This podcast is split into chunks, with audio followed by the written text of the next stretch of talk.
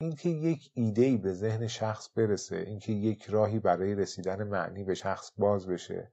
در شعر فارسی و عرفان موضوع مورد بحثی بوده. حافظ میگه اشکالی نداره برای حاصل کردن شناخت و کسب معرفت در فصل بهار باده بنوشیم و چند قطره از آن بر دفتر ما بریزد. آشنایان ره عشق در این بحر عمیق غرقه گشتند و نگشتند به آب آلوده.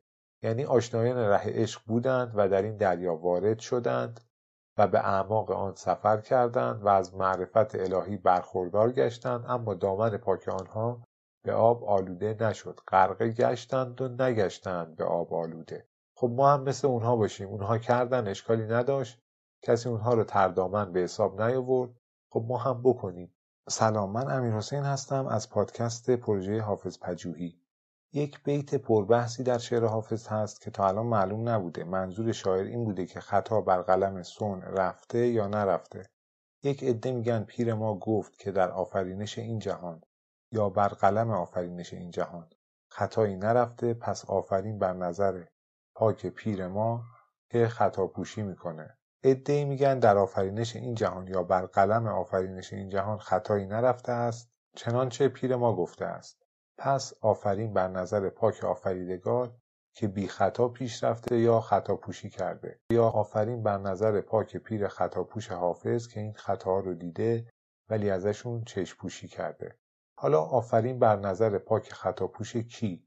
پروردگار که بی خطا آفریده یا پیر حافظ که خطاها رو دیده اما خطا پوشی کرده؟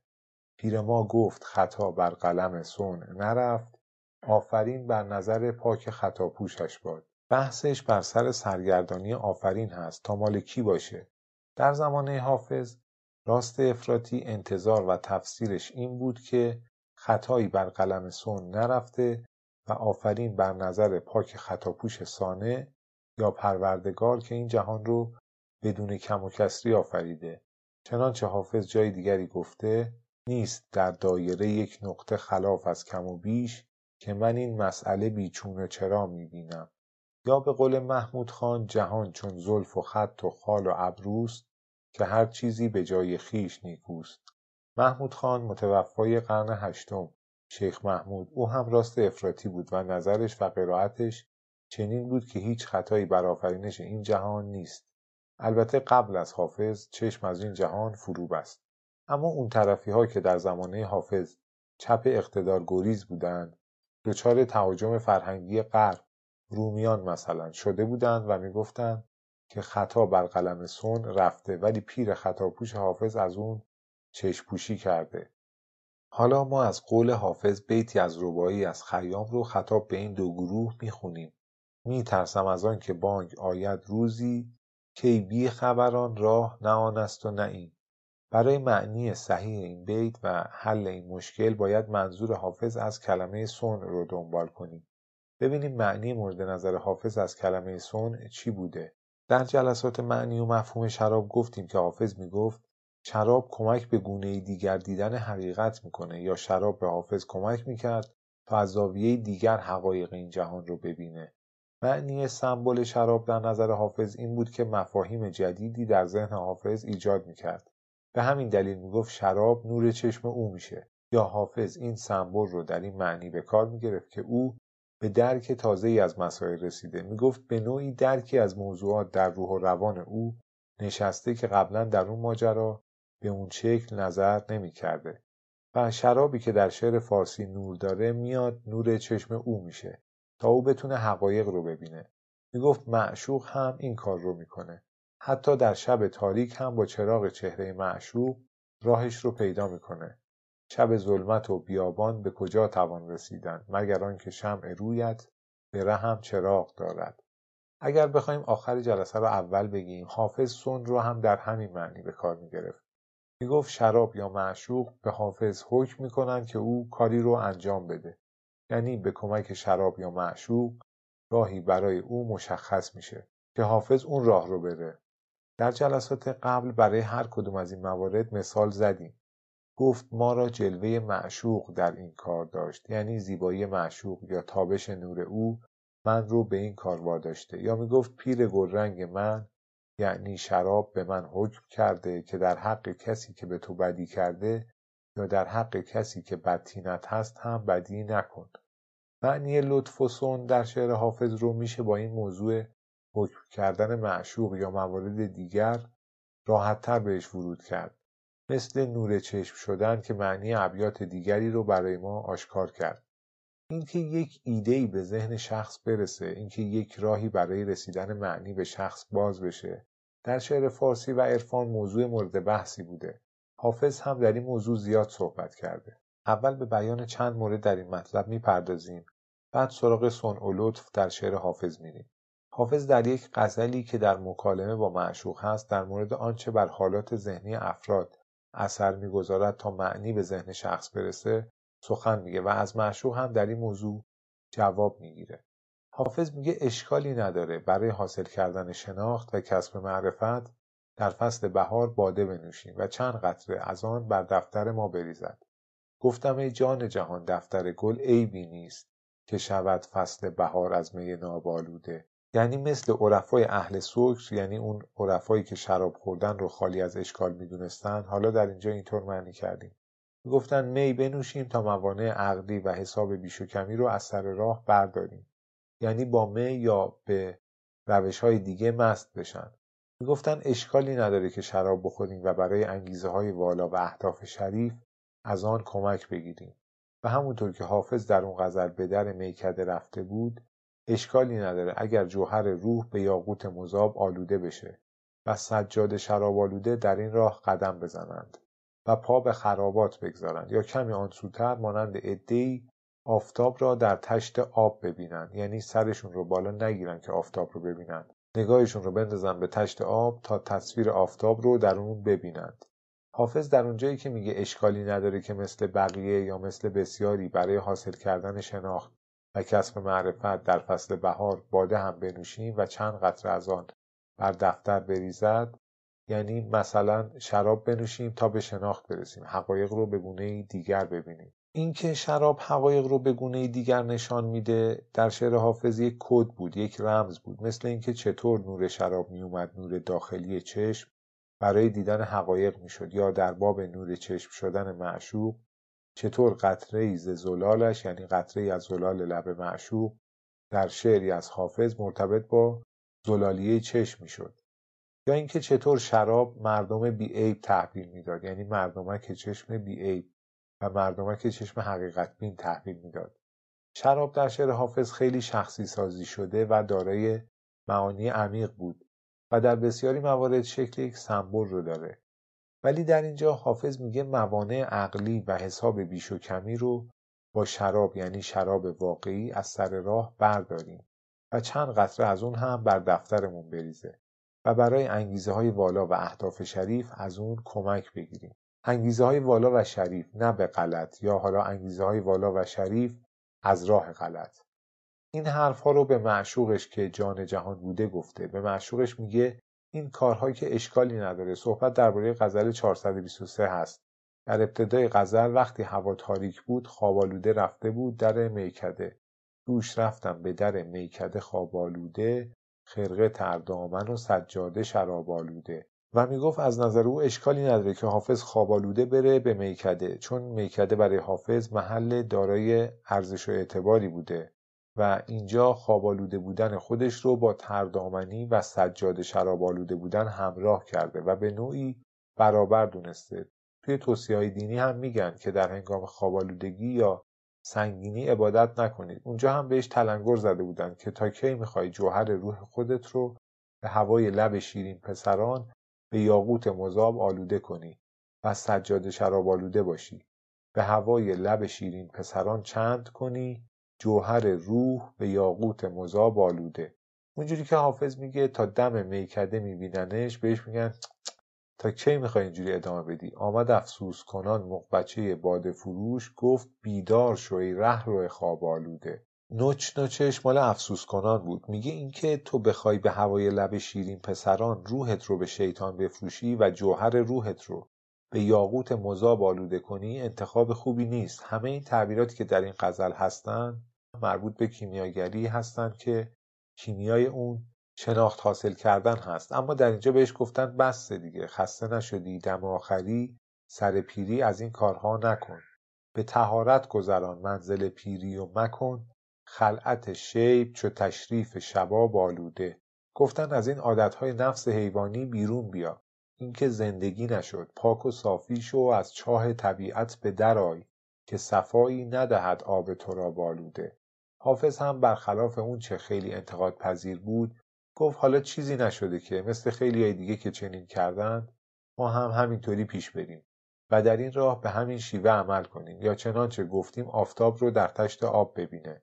یعنی از راه غلط. گفتم ای جان جهان دفتر گل عیبی نیست که شود فصل بهار از می ناب آلوده. آشنایان ره عشق در این بحر عمیق غرقه گشتند و نگشتند به آب آلوده. حافظ این جواب رو داد چون بعدش قرار بود موضعش رو عوض کنه. بهش گفتن از این کارها نکن. اینطور پیش نرو. گفت حالا اشکالی نداره که چیزی نمیشه. بقیه کردن ما هم بکنیم. حالا در بیت بالا که گفت خیلی از این کارها کردن آشنایان ره عشق در این بحر عمیق غرقه گشتند و نگشتند به آب آلوده. یعنی آشنایان ره عشق بودند و در این دریا وارد شدند. و به اعماق آن سفر کردند و از معرفت الهی برخوردار گشتند اما دامن پاک آنها به آب آلوده نشد. غرقه گشتند و نگشتند به آب آلوده. خب ما هم مثل اونها باشیم. اونها کردن اشکالی نداشت. کسی اونها رو تردامن به حساب نیاورد. خب ما هم بکنیم. حافظ اینها رو به معشوقش یا به جان جهان می‌گفت که اشکالی نداره که در فصل بهار چند قطره می انگوری بر دفتر عقل بریزه و از آن به عنوان وسیله برای شناخت کمک بگیریم. تو بگو آفتاب رو در تشت آب ببینیم. تشبیه برگ گل به ورق دفتر در شعر حافظ سابقه داره. بر برگ گل به خون شقایق نوشتند.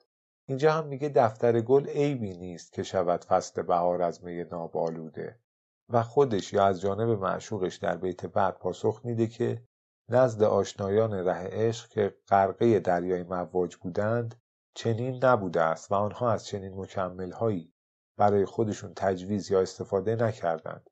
آشنایان ره عشق در این بحر عمیق غرقه گشتند و نگشتند به آب آلوده. یک معنی آشنایان ره عشق در این بحر عمیق غرقه گشتند و نگشتند به آب آلوده اینه که آشنایان ره عشق در این بحر عمیق غرقه گشتن اما خودشون رو یا دامدشون رو به آب آلوده نکردن. اما در جریان این غزل و مکالمه که با مخاطبش یا معشوقش داره حافظ به معشوقش یا حالا به جان جهان میگه دیگران از این راه ها استفاده کردند و اتفاقی نیفتاد. خرق تردامن بودند و چیزی نشد. سجادهشون شراب آلوده بود و اتفاقی براشون نیفتاد. بر دفترشون چند قطره بلکه چند بشکه شراب چکید و چیزی نشد. که مرتبط با جریان این غزل و روایت حافظ در این موضوع هست. او به معشوقش میگه اشکالی نداره برای حاصل کردن شناخت و کسب معرفت در فصل بهار باده هم بنوشیم و چند قطره بر دفترمون بریزه. در باب سجاده شراب آلوده بودن جای دیگری گفته بود من هم می‌خواستم مثل گل سوسن که برکاش رو گویی بر دوشش گرفته سجادم رو به دوش بکشم. این دیگه نهایت ریاکاری بوده. خود گرفتم کفکنم سجاده چون سوسن به دوش. حافظ در باب ریاکاری عدهای می‌گفت اینها سجادهشون روی دوششونه که بگن ما مسلمونیم ما نماز خونیم. اما میگه این کار درستی هست که آدمی که شراب می‌خوره سجاده هم روی دوشش بندازه و اینطوری ریاکاری کنه. میگه آیا این کار درستی است؟ همچو گل بر خرق رنگ می مسلمانی بود. خود گرفتم کفکنم سجاده چون سوسن به دوش. همچو گل بر خرق رنگ می مسلمانی بود. میگه روی لباس صوفیگری آدم یعنی روی خرقه شراب ریخته باشه مثل نقش گل شده باشه. بزرگوار مبدع سبک کوبیسم بود. میگه اینکه مسلمانی نیست که یک شخصی شراب بخوره رد شراب یعنی شراب ریخته شده بر لباسش بر خرقهش نقش بسته باشه. بعد بگه من هم مسلمونم ادا در بیاره کلی هم ادعاش بشه. منظورش از این سخن این هست که اینجوری قبول نیست. جای دیگری در باب سجاده به دوش کشیدن می‌گفت دیشب امام شهر که سجاده به دوش می‌کشید رو گذاشته بودنش روی برانکارد میبردند. شراب خورده بود حالش بد شده بود نزدیک به اووردوز بود. زکوی میکده دوشش به دوش میبردند. امام شهر که سجاده می‌کشید به دوش. میگه اینجوری رفتار کردن مسلمانی نیست قبول نیست. در اون بیت هم به معشوقش میگه اشکالی نداره مثل عرفای اهل سکر. یا مثل صوفی که شراب می‌خورد و رنگ شراب مثل گل بر خرقهش نقش میبست یا مثل امام شهر که سجاده به دوش می‌کشید و جنس از موتوری گرفته بود. حالش بد شده بود. ما هم شراب بخوریم و برای اهداف بلند و انگیزه های بالا و شریف حتی به غلط یعنی حتی از راه غلط از اونها بهره ببریم. آشنایان ره عشق در این بحر عمیق غرقه گشتند و نگشتند به آب آلوده. میگه مثل اون عزیزانی که از این کارها می‌کنن و کسی اونها رو تردامن نمی‌دونه ما هم مثل اونها که خودشون رو آشنایان ره عشق معرفی می‌کنند. یا عوام الناس اونها رو به عنوان آشنایان ره عشق می‌شناسند و غرقه های به آب نیالوده می‌دونند ما هم چند قطره شراب بخوریم و ردش به دفترمون ثبت بشه. یعنی بسیاری دیگر از این روش استفاده کردند و اتفاقی نیفتاد که مرتبط با جریان این غزل هست. ولی در بیت بعد یعنی در آخر غزل از طرف مخاطبش از سمت طرف دوم این مکالمه. این راه رو مردود اعلام می‌کنه. همون ابتدای غزل هم مقبچه باده فروش همین سخن رو بهش گفته بود. در آخرین بیت این غزل معشوقش به او جواب میده که حافظ لغز و نکته به یاران مفروش. برای من فلسفه نباف.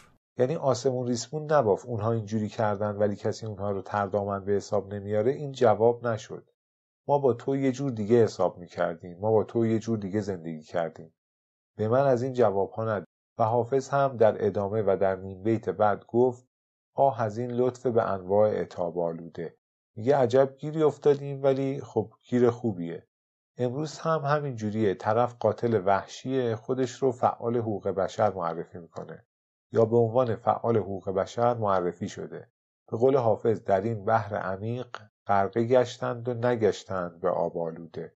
یه شخصی می‌گفت اینهایی که به خانواده خودشون زور میگن بعد توی مسائل کلان توی موارد مشابه در جامعه نقد افرادی مشابه خودشون رو می‌کنن اونها هم غرقه دریای مواج هستند ولی دامنشون به آب آلوده نشده.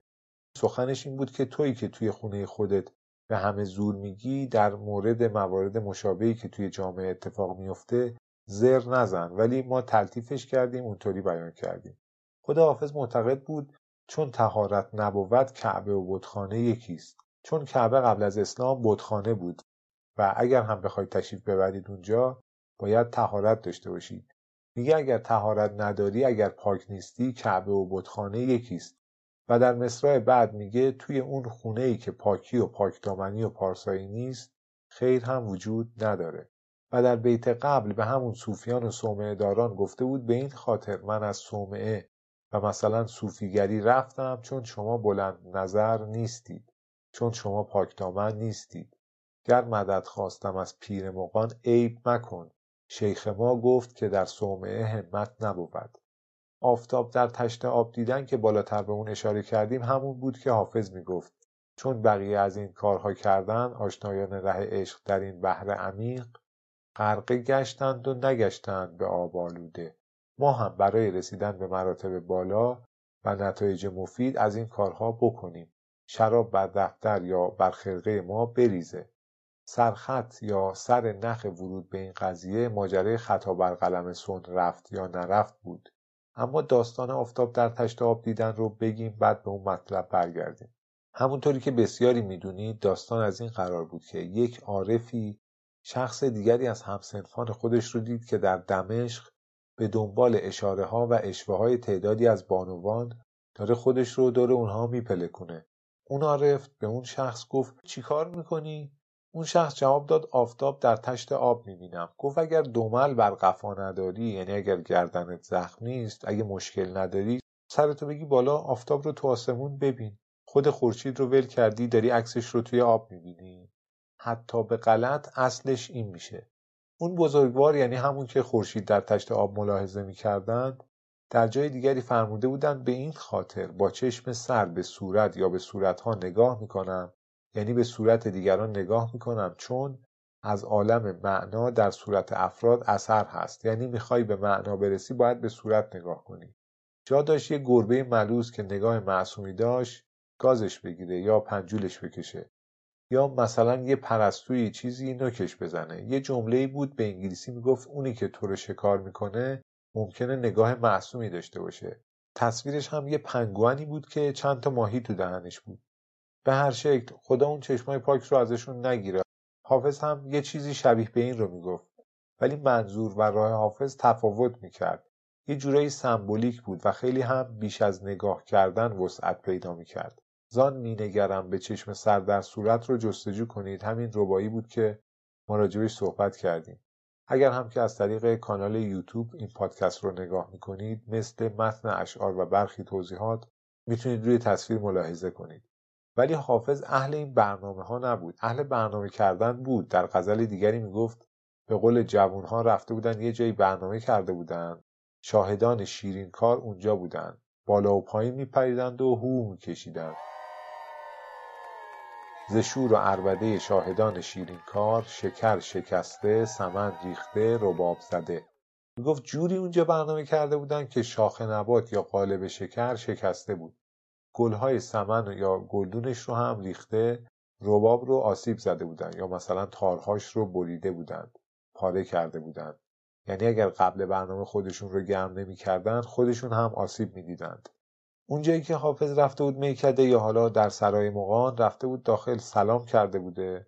بهش گفته بودن سلامون علیکم. گفته بود سلام علیکم گفته بودن علیکم سلام. در ادامه گفتن این چه کاری تو کردی؟ که این کند که تو کردی به ضعف همت و رای؟ بقیه یه کاری می‌کنن که تو نباید بکنی. گنجخانه رو ول کردی رفتی تو خرابه ها خیمه زدی.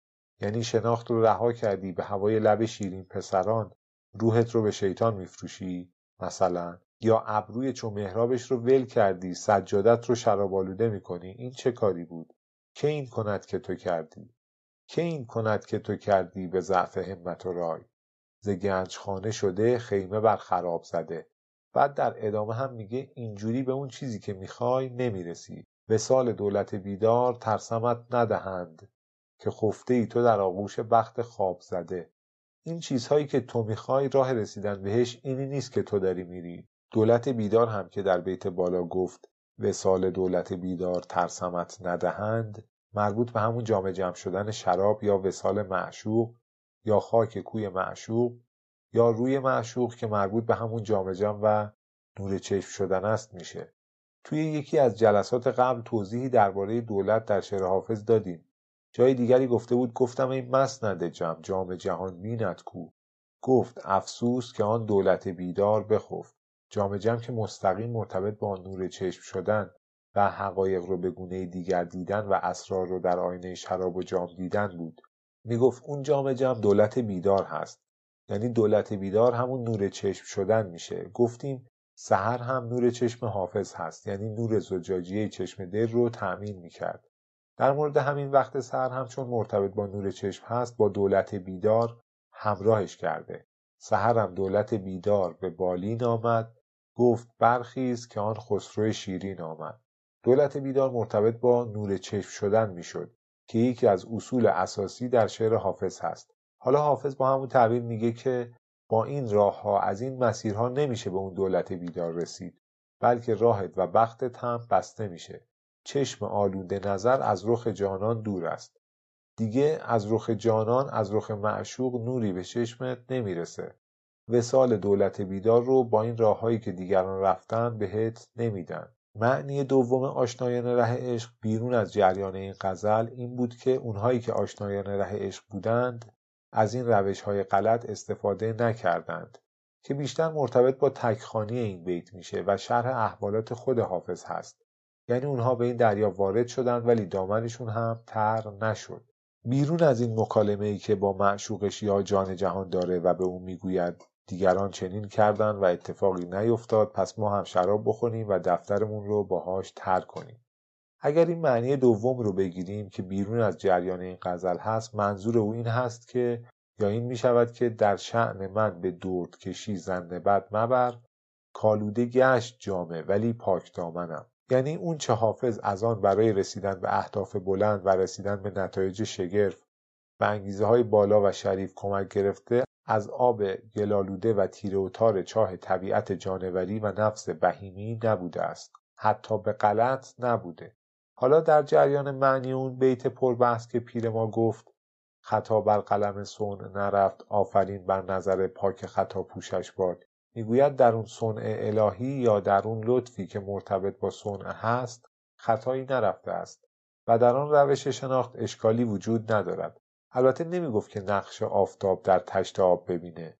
نمی‌گفت شراب بخوره و دفتر دانشش رو با اون تر کنه. این کارها رو نمی‌کرد. نمی‌گفت در اون دریا وارد بشید و زرنگ باشید و از خودتون ردی به جا نذارید یا به روی خودتون هم نیارید و خودتون رو تردامن ندونید. داعشی باشید ولی خودتون رو دانشی بدونید. اینها رو نمی‌گفت. می‌گفت در این راهی که من میرم اشکالی نیست. من کاری نمی‌کنم. زیاد همین رو تکرار کرده. خیلی جاها به افرادی که می‌گفتن او تردامن هست می‌گفت برو پی بازید مثل همون در شهن من به دورد کشی زن بد مبر. می‌گفت فکر نکن من شراب می‌خورم یا چون میگم شراب چون از سمبل شراب استفاده می‌کنم پس تردامن هستم. ما بارها گفتیم که چهره معشوق نور داشت. این رو توضیح دادیم. اینجا هم شاهدی آوردیم که حافظ راه خودش رو به نور چشم معشوق یا به چراغ روی معشوق پیدا می‌کرد. معشوقش هم که انتهای پاکی بود و عاشق هم برای رسیدن به او میبایست پاکدامنی پیشه می‌کرد. می‌گفت روی معشوق آینه لطف الهی است. یعنی از روی معشوق موضوعات جدیدی به ذهن حافظ می‌رسه. حافظ در رویکرد و عملکرد خودش تغییر مسیر میده. و این تغییر رو در خودش تثبیت می‌کنه. موضوع لطف و سن تقریبا تو دیوان حافظ همین هست. روی تو مگر آینه لطف الهی است؟ حقا که چنین هست و در این روی ریا نیست. یک معنی این بیت این هست که معشوق آینه لطف الهی است و لطف الهی در او جلوه کرده. اما یک معنی دیگر آن که چون کسی معنی نور داشتن روی معشوق و نور چشم شدن اون رو نمی‌دونست نقشه نداشتن نقشه راه به این معنی که روی معشوق آینه لطف الهی است و معانی تازه‌ای رو در ذهن و روح حافظ می نشاند پی نبرده بودند. جای دیگری می‌گوید در روی خود تفرج صنع خدای کن کاینه خدای نمای میفرستمت. یک معنی این بیت این هست که در روی خودت صنعتگری خدا رو ببین و لذتش رو ببر کاینه خدای نمای میفرستمت. کاینه خدای نمای میفرستمت رو به دل عارف تشبیه کردن. اما معنی دیگر و دور از دسترس شارحین که ما اینجا گفتیم این هست که سن یا مثلا سن خدا رو در روی خودت ببین. یعنی روی معشوق آینه خدای نمای هست. اینکه معشوق خودش با خودش در ارتباط هست مثل اینکه با خود عشق بازد جاودانه این معنی رو حافظ درباره معشوق در شعرش زیاد به کار برده. میگه صنع خدایی رو هم میشه در معشوق دید. هزار نقش براید ز کلک صنع و یکی به دلپذیری نقش نگار ما نرسد. یک معنی این هست که هزار نقش از قلم آفرینش پدید میآید ولی یکی از اونها به زیبایی معشوق ما نیست. یک معنی عمیقتر اون این هست که هزار نقش از قلم آفرینش پدید میاد اما یکی به دلپذیری نقشی که نگار ما می‌کشد به دلپذیری نقشی که نگار ما مینگارد نیست. نقش از کلک سون برآمدن همون ماجرایی بود که بالاتر گفتیم و حافظ از نکات مثبت و مجاز اون قضایا بهره می‌برد ز وصف حسن تو حافظ چگونه نطق زند که همچو صنع خدایی ورای ادراکی؟ اون بیت خیلی معروفی که از حافظ خوندیم رو هم که بر سر اون خیلی بحث بوده و معنی صحیح و کاملی هم برای اون ارائه نشده بود که بی خبران راه نه آن است و نه این این رو هم میشه از همین طریق معنی کرد. پیر ما گفت خطا بر قلم سون نرفت. آفرین بر نظر پاک خطا پوشش باد. سوال این بود بالاخره آفرین بر نظر پاک خطا پوش کی باشه؟ آفرین بر نظر اون که خطا بر قلم سونش یا بر قلم آفرینشش نرفته؟ یا آفرین بر نظر پاک پیر خطاپوش ما؟ آفرین بر نظر پاک پیر خطاپوش حافظ که با اینکه خطا بر قلم سون رفته ولی ایشون با خطاپوشی فرمودن خطا بر قلم سون نرفته. ضمن که در اینجا باید به خطا و خطا هم توجه داشته باشیم. اون خطا با ت دو نقطه هم به خطا مربوط می‌شد. حتی در همین معنی. در بیت بعد هم که نامی از سیاوش سیاوش می‌برد سیاوش یا سیاوش همونیه که داستانش مرتبط با خونخواهی میشه و کلا خون در شعر حافظ مربوط به خون دل میشه. اتفاقا سیاوش یا سیاوش هم مطابق روشی که حافظ داره به خوتن ارتباط پیدا می‌کنه. ما در جلسه خون دل در شعر حافظ به این موضوع اشاره کردیم. شرح و بست داستان سیاوش با موضوع حافظ داستان بلندی میشه و در موضوع این جلسه نیست. فقط اینکه ایشون هم برای خودش به مثل یوسفی بوده. حالا زیباییش به کنار با استبمادرش توی این بیت هم به شرمی اشاره می‌کنه که سیاوش داشت. سیاوش به دو گفت هرگز مباد. که از بحر دل سرد هم من بباد. چنین با پدر بیوفایی کنم. زمردی و دانش جدایی کنم. ببخشید زمردی فامیلی منه. ز و دانش جدایی کنم. ضمن که در اینجا شرمی از مظلمه خون سیاووشش باد به شکل خون دلم توش هم معنی میده. یه جورایی خون دلش رو یا همت حاصل از خون دلش رو یا حالا در اینجا شرم حاصل از خون دلش رو که در جلسه خون دل در شعر حافظ توضیح دادیم به رخ می‌کشه. در اینجا یکی بحث خطا و خطا بود خطا با ته نقطه. و دیگری هم خوتنی که مرتبط با سیاوشی بود که در بیت بعد می‌گوید از خون او شرم کنند. خوتن مربوط به خون دل میشه که روشی از شناخت بود. خون عاشق به قدح خوردن در این غزل هم مرتبط با همون شناخت حاصل کردن و در ازای اون شناخت هزینه دادن هست که مربوط به روش خون دل می‌شد در مقابل روش جامعه. در اینجا هم در مورد نرگس می‌گوید نرگسش مردمدار است و از این جهت مرتبط با نوع شناخت نور چشم هم می شود هم خوش رفتاری می‌کنه مردمدار هست. نرگس مردمدارش که مردمک هم داره و خوش رفتار هم هست. می‌گوید چشم معشوق اگر خون عاشق رو بخورد میصرفه و نوش جونش. اون هم یک لطفی از جانب معشوق بود. شبیه به اون چه نزدیک به معنی سون بود و خطا هم مرتبط با همون خونه دل می‌شد که در اون نوبت یعنی خونه دل در شعر حافظ توضیح داده شد.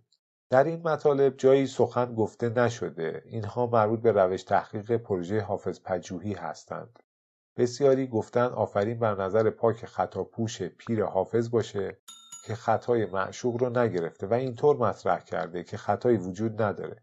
اونهایی هم که گفتن خطا بر قلم سون نرفته پاسخی در برابر اون خطاهایی که برخی می‌گفتند بر قلم سون رفته نداشتند و بیشتر جوابهای اثر اعتقادات یا بلکه جهتگیری های ذهنی و باورهای خودشون یا نقل قولهای دیگران می‌دادند.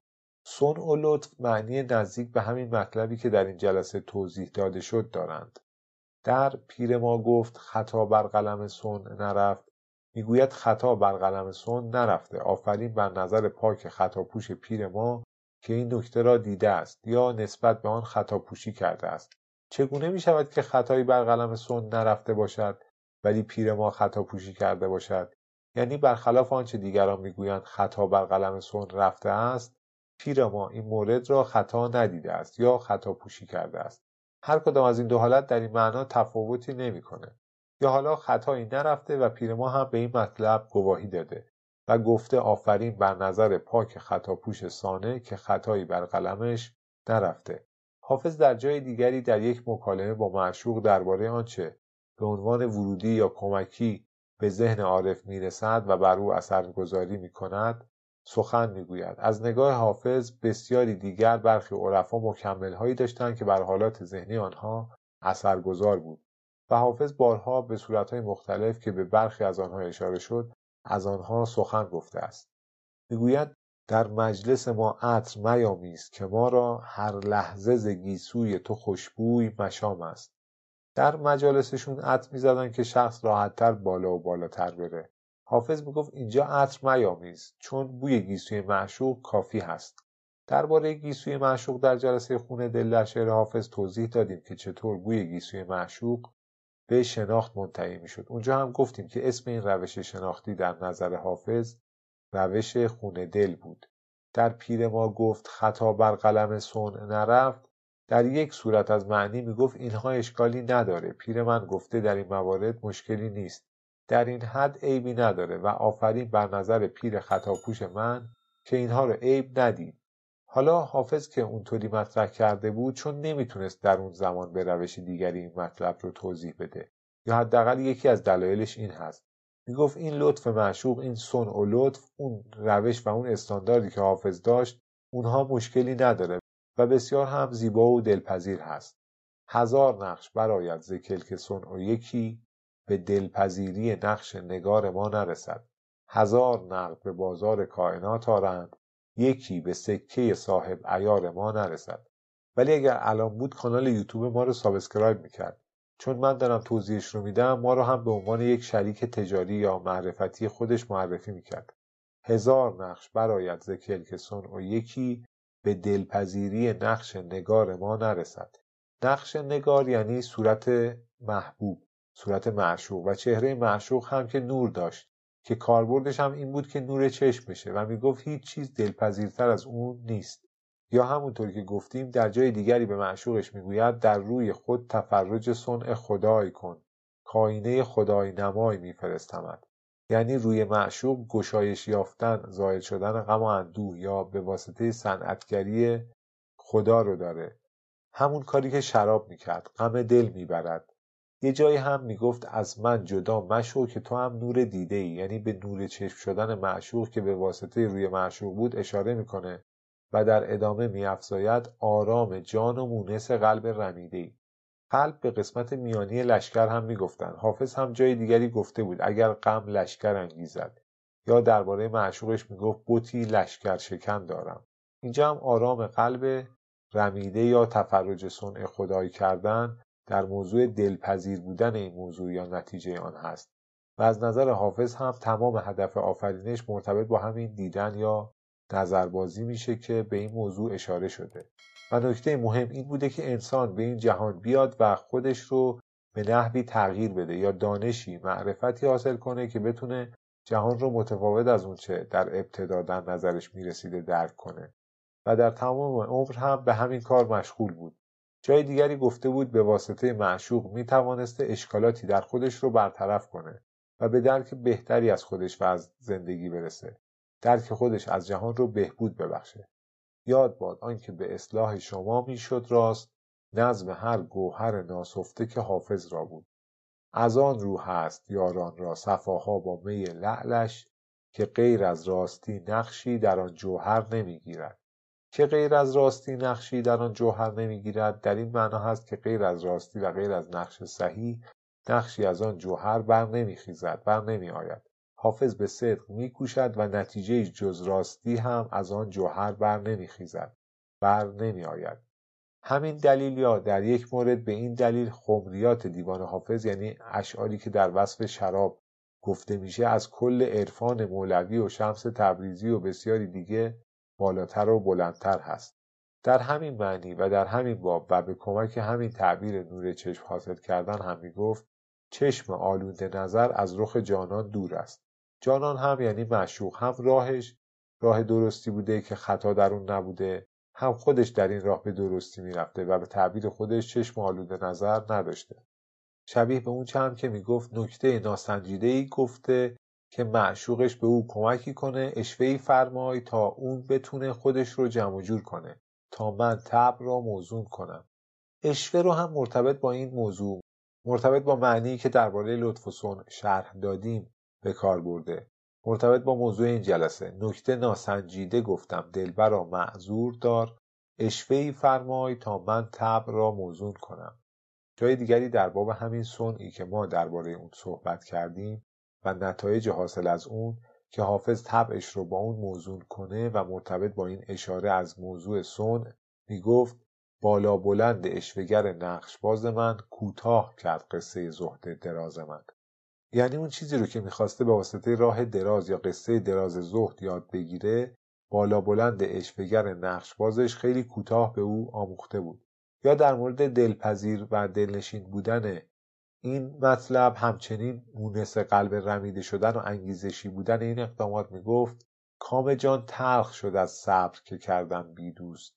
اشوهی زان لب شیرین شکربار بیار. این بخش مرتبط با مسئله حافظ و پزشکی هم میشه یعنی حالش بهتر بشه. به جز اشوه قمزه هم یه جاهایی به همین شکل و در همین معنی به کار گرفته شده. عالم از شور و شر عشق خبر هیچ نداشت. فتنه انگیز جهان قبضه جادوی تو بود.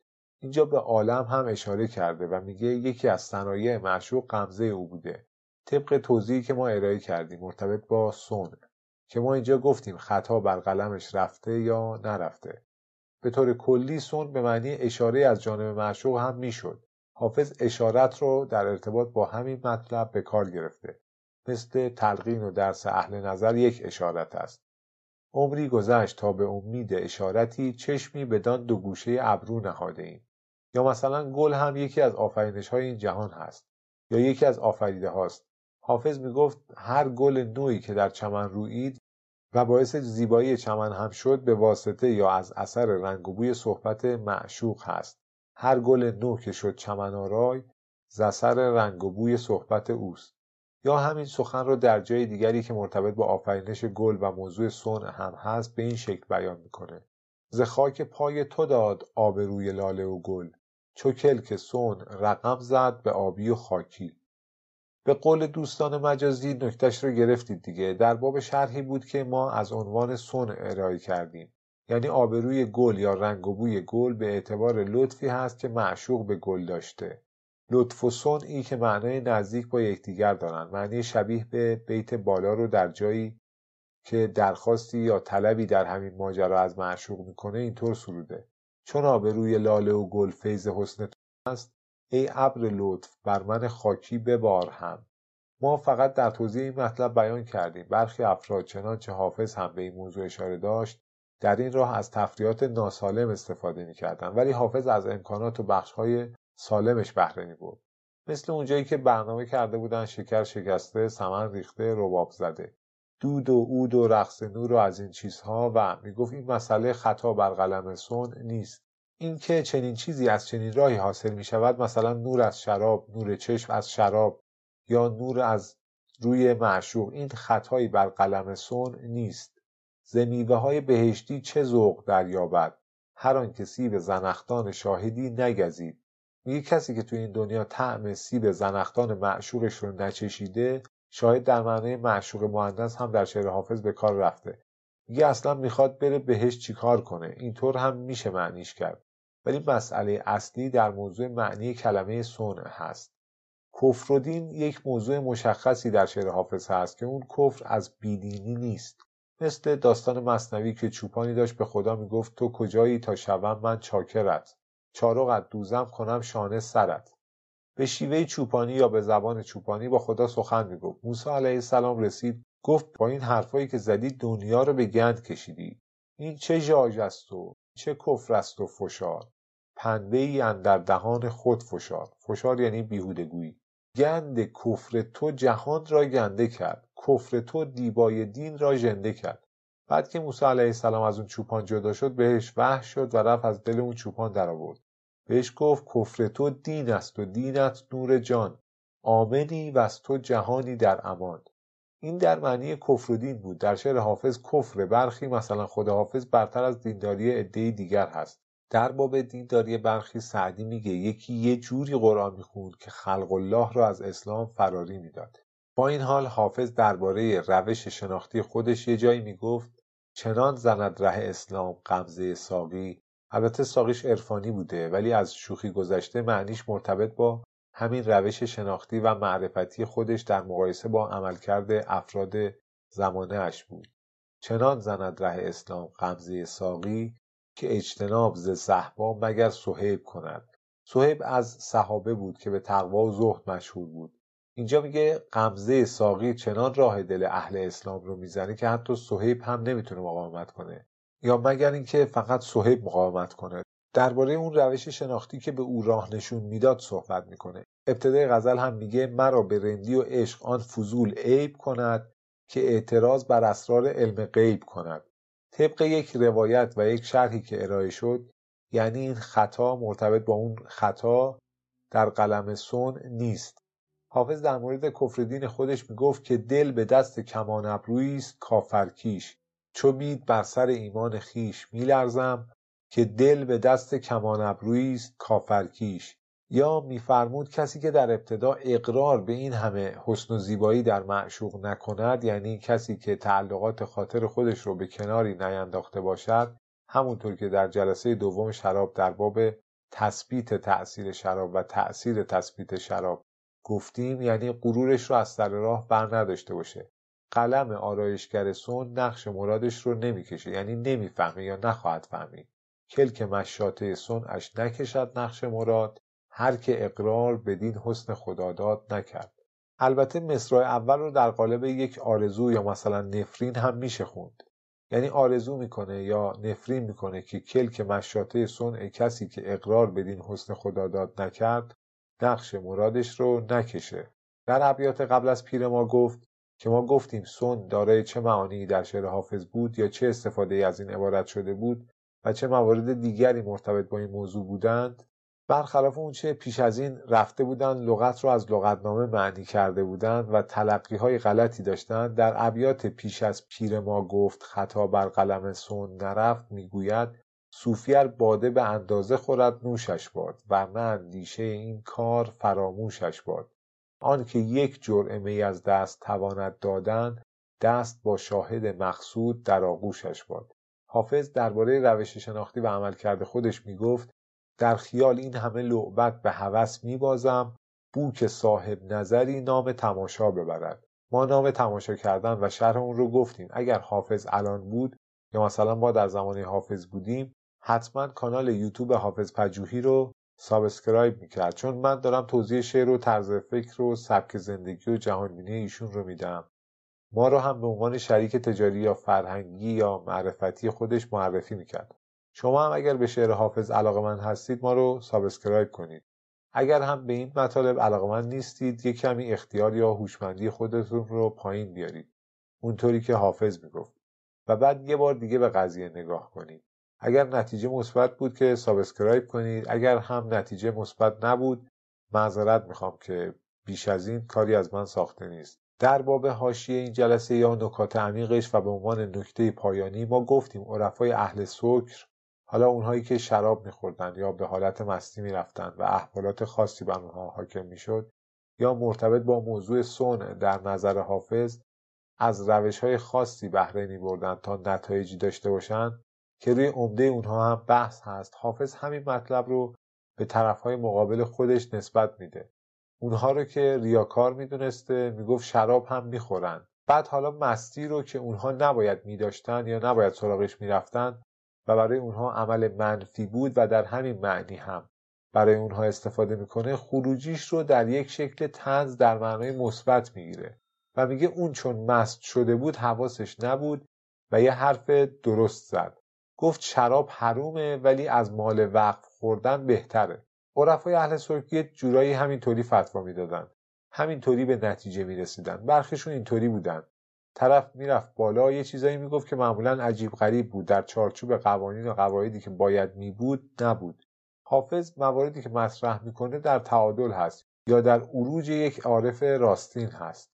میگه اون فقیه مثل عرفای اهل سکر که مست می‌شدن و یه چیز عجیبی می‌گفتن مثلا این هم مست شده بود گفت شراب حرومه ولی از مال وقف یا از مال وقفی که می‌خوره بهتر هست. همون مستی که در نظر حافظ سن و لطف یا برخی موارد دیگری که در اینجا هم به آنها اشاره شد در اون وجه معنی می شدند. فقیه مدرسه دی مست بود و فتوا داد که می حرام ولی به ز مال اوقاف است. می‌بینید حافظ هم مدرسه رفتن رو به مسخره می‌گرفت. اگر نوع طرح این مسائل برای شما قابل تحمل و مفید هست کانال ما رو subscribe کنید. اگر افرادی رو می‌شناسید که این نوع محتوا براشون جالب هست براشون ارسال کنید.